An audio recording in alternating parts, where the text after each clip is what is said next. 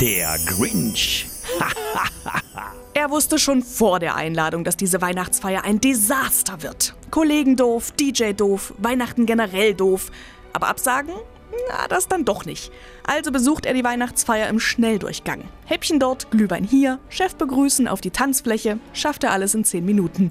Und am nächsten Tag ist er der fitteste im Büro. Der Playboy. Hey, Puppe! Ladies, aufgepasst. Sie riechen sein Aftershave, bevor sie ihn sehen. Beim Gespräch schaut er ihnen tief ins Dekolleté und er kann sämtliche Anmachsprüche aus dem FF. Dein Vater war ein Dieb. Er hat die Sterne vom Himmel gestohlen und in deine Augen gesetzt. Am nächsten Tag bei Sonnenschein wird aus dem Playboy aber schnell wieder ein ganz normaler Kollege. Landeswelle Thüringen.